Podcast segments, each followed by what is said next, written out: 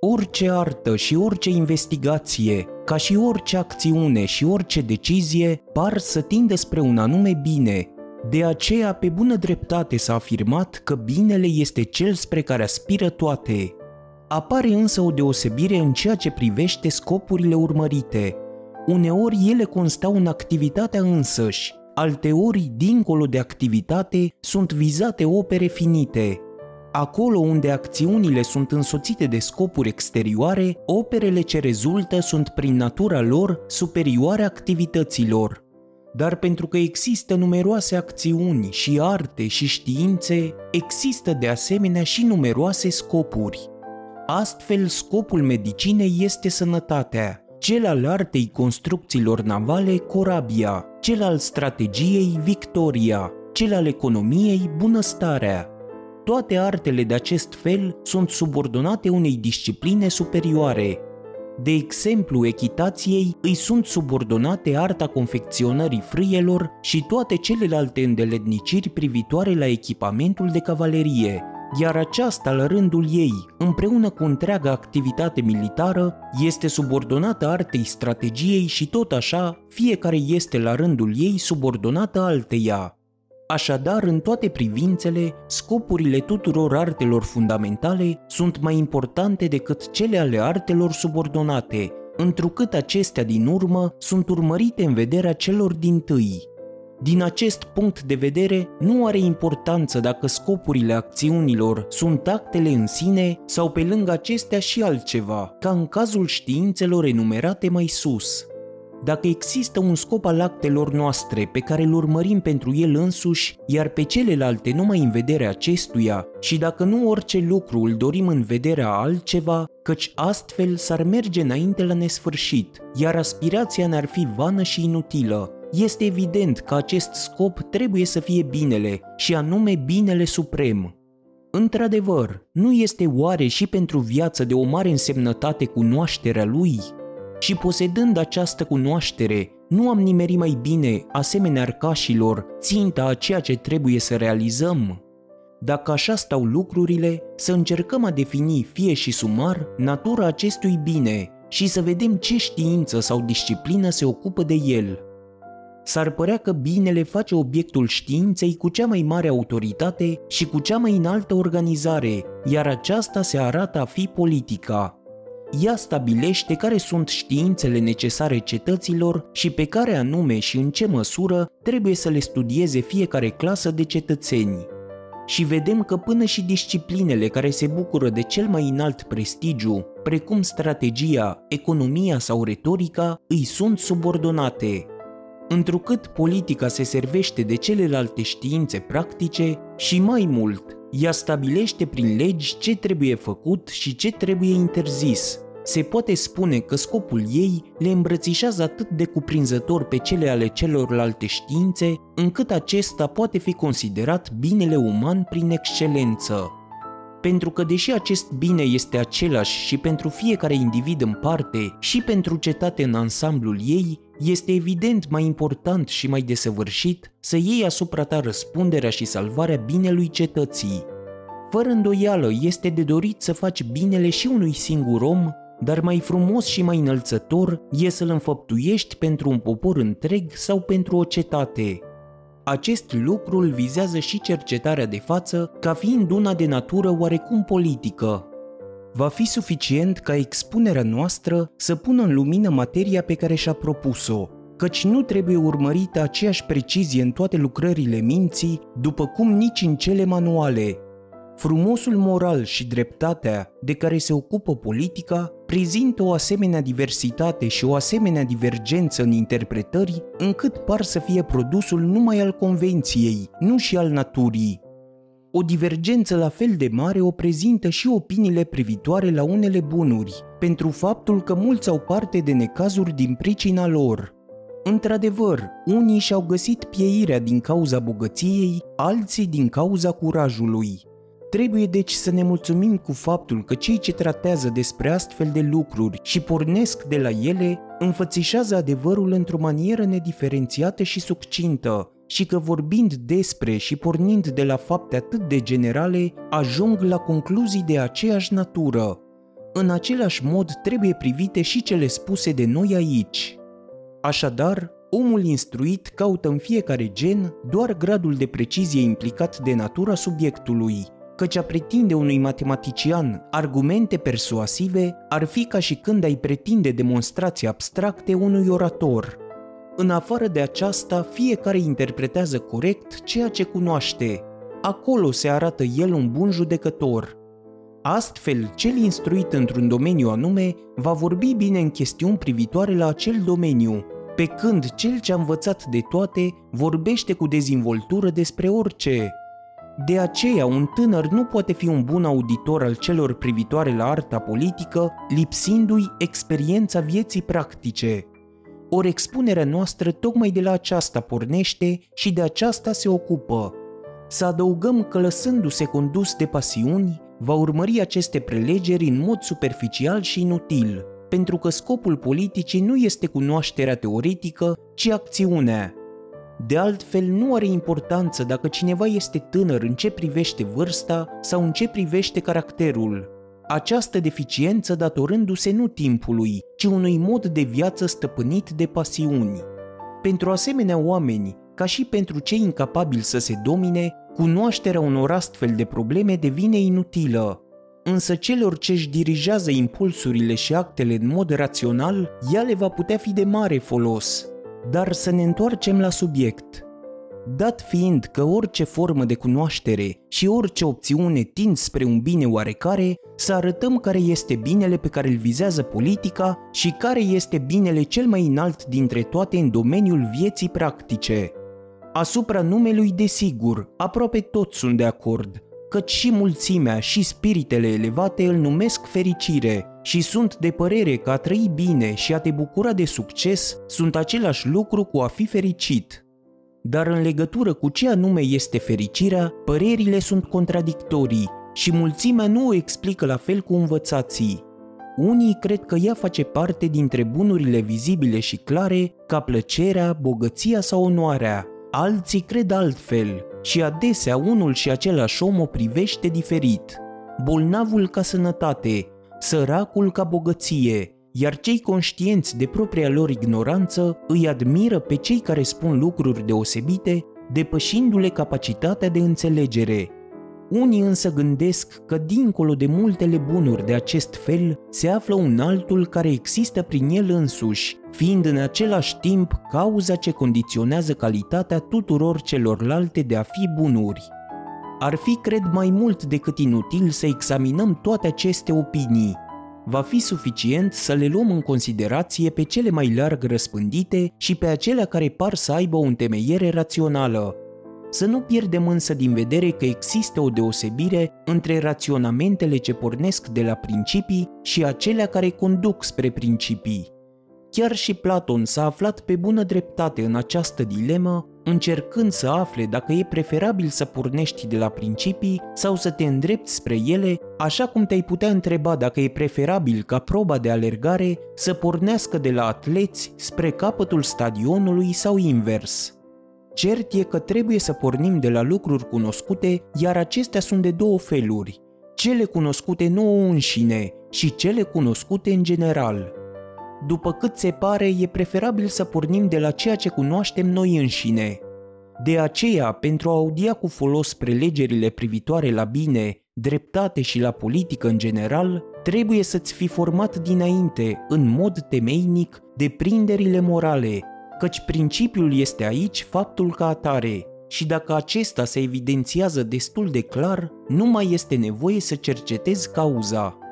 Un asemenea om sau posedă deja principiile sau și le poate însuși cu ușurință.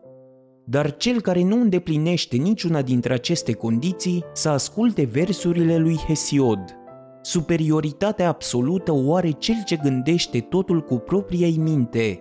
Înțelept este și cel ce ascultă sfaturile bune, dar cel care nici nu gândește singur, nici nu primește în cuget cele spuse de alții, acela este un om de nimic. Să revenim însă la subiectul nostru. Desigur, nu fără temei, oamenii par să conceapă binele și fericirea conform modului de viață pe care și-l aleg. mulțimea cea mai obtuză le situează în plăcere, de aceea și vădește înclinație spre o viață de desfătări. Există, de fapt, trei moduri de viață care ies mai pregnant în evidență. Cel pe care abia l-am menționat, cel ancorat în treburile publice și, în sfârșit, cel contemplativ.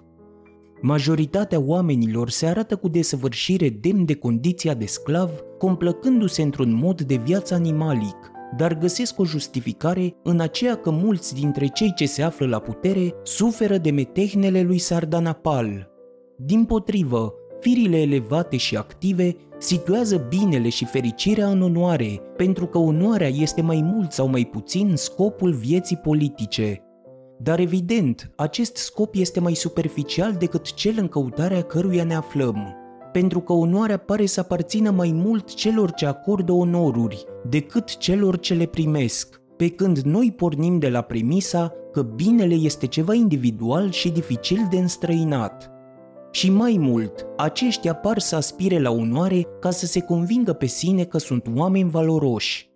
Oricum, ei caută să fie onorați de către persoane înzestrate cu inteligență sau de către cei cu care au relații, și asta în numele virtuții. Este limpede deci că pentru ei virtutea se află mai presus de orice. Am putea fi chiar tentați să credem că virtutea este scopul vieții politice, dar și ea se dovedește a fi foarte departe de scopul perfect, pentru că virtutea o poate poseda și cineva care doarme sau își petrece viața în inactivitate sau cade pradă celor mai mari suferințe și nenorociri. Și nimeni, în afară de cazul că s-ar crampona de o astfel de idee, nu l-ar putea considera fericit pe omul care duce asemenea existență. Să nu mai insistăm însă asupra acestor lucruri, despre care am tratat pe larg în scrierile enciclice. Al treilea mod de viață, cel contemplativ, va fi examinat mai târziu. Cât despre viața celui ce urmărește câștigurile, ea este nefirească și evident, nu bogăția este binele pe care îl căutăm, căci bogăția nu este decât ceva util, existând în vederea altui scop. De aceea, oricine ar socoti preferabile scopurile despre care am vorbit mai înainte ca fiind urmărite pentru ele înseși. Și totuși, nici ele nu reprezintă binele căutat de noi, deși au stârnit multe discuții în favoarea lor. Dar acum să lăsăm la o parte aceste chestiuni. Este preferabil, poate, să examinăm caracterul universal al binelui și să încercăm mai defini natura, deși o asemenea cercetare va fi îngreunată de faptul că cei ce au introdus doctrina ideilor ne sunt prieteni. Credem însă că pentru a salva adevărul este mai bine și chiar necesar să renunți la sentimentele personale, cu atât mai mult dacă ești filozof. Căci deși le iubim pe amândouă, este pentru noi o datorie sacră să punem adevărul mai presus de prietenie, cei ce au lansat această doctrină nu au imaginat idei care să includă anterioritatea și posterioritatea, de aceea nu au imaginat o idee nici pentru numere. În ce privește binele, el este enunțat în categoria esenței, în cea a calității și în cea a relației. Dar existentul în sine și substanța sunt prin natura lor anterioare față de ceea ce există prin relație, aceasta din urmă fiind un fel de derivație și accident al existentului, astfel încât nu poate exista pentru aceste categorii o idee comună. În afară de aceasta, binele este exprimat în tot atâtea moduri ca și existentul, căci în categoria esenței, de exemplu, el este numit divinitate și intelect, în cea a calității este numit virtute, în cea a cantității măsură, în cea a relației utilitate, în cea a timpului oportunitate, în cea a spațiului situare și așa mai departe, încât e limpede că binele nu este ceva comun, general și unic. Altfel, el nu ar fi fost inclus în toate categoriile, ci într-una singură. Mai mult, dat fiind că privitor la ceea ce este inclus într-o singură idee, există și o singură știință, la fel și în legătură cu toate felurile de bine, ar trebui să existe o știință unică dar există mai multe chiar și în legătură cu o singură categorie, așa cum știința oportunității este în război strategia, în maladie medicina, în alimentația rațională tot medicina, în exercițiile fizice gimnastica, Ne-am mai putea întreba ce anume vor să spună autorii acestei doctrine prin fiecare lucru în sine, din moment ce atât pentru omul în sine, cât și pentru om, există unul și același concept, cel de om. Pentru că în ce privește omul ca om, conceptele nu diferă deloc. În acest caz nu poate fi altfel nici în ce privește binele ca bine. Într-adevăr, binele nu este deloc în mai mare măsură bine pentru că este etern, la fel cum ceea ce este alb nu este mai alb dacă durează timp îndelungat decât dacă durează o singură zi. Mai convingător par să vorbească despre aceste lucruri pitagoreii, care situează unul în coloana binelui. Pe ei pare că i-a urmat și Speusipos, dar despre acestea vom vorbi în altă parte. În legătură cu cele spuse mai sus, s-ar putea însă ivi o obiecție, și anume s-ar putea atrage atenția că argumentele în cauză nu sunt aplicabile oricărui fel de bine, ci unei singure categorii, a celor pe care le urmărim și le iubim pentru sine, pe când cele ce au facultatea de a le genera pe primele sau de a le conserva într-un fel sau de a le apăra de ceea ce le este contrariu, sunt numite bunuri doar grație acestor atribute și într-un sens diferit. Este clar deci că pot fi desemnate două feluri de bine, și anume cele care sunt astfel în sine și cele care există în vederea celor din tâi. Stabilind distinția dintre bunurile în sine și cele care sunt doar utile acestora, să cercetăm dacă ele pot fi desemnate de o singură idee. Așadar, care dintre felurile de bine ar putea fi considerat ca bine în sine? Cele pe care le urmărim și numai pentru sine, cum sunt gândirea, vederea, unele plăceri sau onorurile, căci chiar dacă pe acestea le urmărim și pentru altceva, le-am putea totuși considera ca făcând parte dintre bunurile în sine. Ori poate că binele nu este nimic altceva decât ideea de bine, astfel încât să nu semnifice decât o formă goală. Dacă însă acestea se numără printre bunurile în sine, conceptul de bine va trebui să apară același în toate, așa cum conceptul de alb este același și în zăpadă și în albul de ceruza. Dar conceptele de onoare, de gândire, de plăcere, în calitate de bunuri, sunt diferite și se deosebesc între ele. Binele nu poate fi deci conceput ca un lucru comun, enunțabil printr-o singură idee. Dar atunci cum să-l definim? Căci toate câte sunt considerate bunuri nu par să fie din întâmplare omonime. Să fie astfel pentru că toate își au originea într-un singur bine sau pentru că toate converg spre același bine, sau poate că se numesc așa mai degrabă în virtutea analogiei, căci ceea ce este vederea pentru trup, mintea este pentru suflet și așa mai departe. Dar poate că toate acestea ar trebui lăsate la o parte acum, dat fiind că tratarea lor detaliată își are locul mai degrabă în altă parte a filozofiei, ca și considerațiile privitoare la teoria ideilor. Pentru că fie că afirmăm despre bine că este ceva unic și comun, fie că este separat și există în sine, este la fel de evident că pentru om un astfel de bine nu ar fi nici posibil de realizat, nici posibil de obținut. Ori în momentul de față, tocmai binele realizabil în practică este cel pe care îl căutăm. Dar ne putem da foarte bine seama că pentru a atinge bunurile realizabile, este preferabil să dobândim mai întâi cunoașterea binelui absolut, Având un astfel de model, vom cunoaște mai temeinic ceea ce pentru noi reprezintă bunuri și cunoscându-le, le vom putea obține mai ușor. Raționamentul acesta este cât se poate de convingător, dar după cât se pare în dezacord cu diversele arte, căci toate, deși tind spre un bine anume și caută ceea ce le lipsește pentru a-l atinge, neglijează totuși cunoașterea lui – și totuși nu este de conceput ca un sprijin atât de important să fie ignorat de toți profesioniștii și nici măcar să nu fie căutat de ei. Pe de altă parte însă, ar fi dificil de spus la ce ar folosi unui țesător sau tâmplar să cunoască binele în sine, sau în ce fel contemplând ideea de bine, cineva ar putea deveni un medic sau un strateg mai bun. Evident, Medicul nu cercetează sănătatea în sine, ci pe cea a omului, sau mai bine zis, pe cea a fiecărui om în parte, căci el tratează cazuri individuale. Dar despre toate acestea am vorbit suficient. Dacă ești un pasionat de cărți audio și dorești să asculți cele mai bune și interesante cărți ale marilor scriitori ai literaturii universale, atunci canalul meu de YouTube este exact ceea ce cauți. Pe universul cărților audio găsiți o colecție impresionantă de lecturi filozofice, audiobook-uri și poezii, dacă ești un iubitor al cărților clasice și dorești să faci parte din comunitatea acestui canal, te invit să te abonezi și să apeși clopoțelul de notificare pentru a fi mereu la curent cu cele mai recente episoade.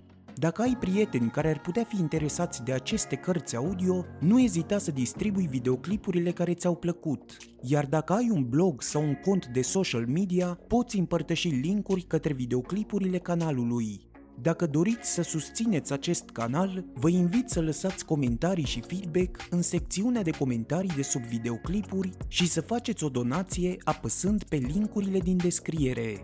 Să ne unim forțele și să împărtășim bucuria de a asculta cărți audio cu toată lumea.